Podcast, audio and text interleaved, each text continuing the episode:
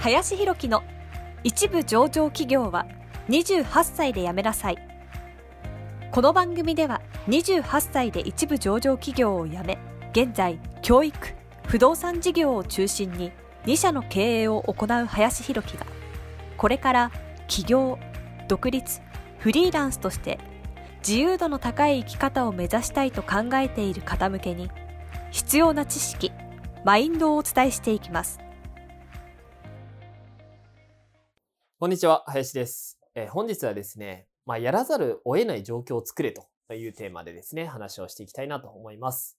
まあ、いろんな方々ですね、まあ、相談を乗っていく中で、なかなかですね、動けていないんですよね、とかですね、まあ、勉強はしてるんですけれども、なかなか一歩踏み出せていないんですよね、とか、独立起業しようと思って勉強はしてるんですけど、まだ行動に移せてません、とか、いう方とかですね、結構いらっしゃってまして、まあどうやったらね、行動できるんですかねっていうような話とかも質問いただくケースもあるんですけれども、まあこれはですね、まあシンプルにですね、やはりやらざるを得ない状況を作るっていうことがですね、まあ一番行動できるのかなというふうには正直思います。で、実際ですね、やっぱり人ってこう、痛みがないとなかなか動けないんですよね。で、基本2つって言われてるんですね。情熱で動くタイプか、痛みで動くタイプかっていうふうな形って言われてますけれども、基本痛みの方がやっぱ大きいんですよね。痛みが嫌だから動くっていうふうな形になることが多いので、で、実際僕もそうだったんですよね。独立とか起業を結構しようかなしようかな。でもなかなか行動できてなくて、で、28歳の時にもう本当にやらざるを得ない状況になったから正直行動したっていうのがあります。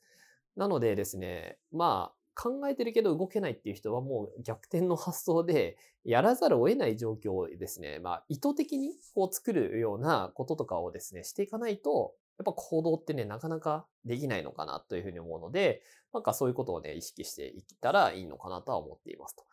じゃあ具体的にですね、じゃあどういうふうなことをしていった方がいいのかっていうことで言うと、まあ、結局、まあ、やんなくても生きていけるんですよね。普通に考えると。じゃあ独立とか起業とかをしていこうっていうふうに思ったとしても、やんなくても皆さん生きていけるから、やる必要性がないみたいな話になっちゃうんで、まあ、例えばですよ。まあ、別にこれを推奨してるわけではないんですけれども、じゃあ、家賃をね、仮に3倍に上げるとか、っていうのも一個の手かなというふうには思ってます。じゃあ仮に家賃がね、今住んでる人が、じゃあ7万だったとしたときに、20万ぐらいのところにね、住んでみる。っていうふうになったら、もうこれ会社の給料だけじゃ無理なんですよね。で、無理っっていうふうになった時に、初めて、あ、じゃあちょっと自分でも何かもうこれやらざるを得ないなと。住めないですからね。毎月かかってくるわけなんで。で、そうなった時に、本気でじゃあどうすれば収益上げられるんだろうっていうふうに考えるから、やっぱ行動できるんじゃないのかなというふうに思ったりします。なのでですね、無理やりでもそういうふうに動けてないなって思う人は、動ける状況をね、作っていく必要性があるのかなというふうに思うので、まあ、例えばそういうことでもいいと思いますし、まあ、例えばダイエットの時ってライザップとかも同じ要素かなと思ってるんですね。ライザップさんみたいなものとかも。要するに、まあ、30万とかね、40万とか高いお金を払って、要するに痛みですよね。それをやるから頑張ろうというふうになったりとか、ね、それを取り返すというか、それを取り返すためにも必ず痩せようというふうにコミットできるんじゃないのかなっていうふうに思います。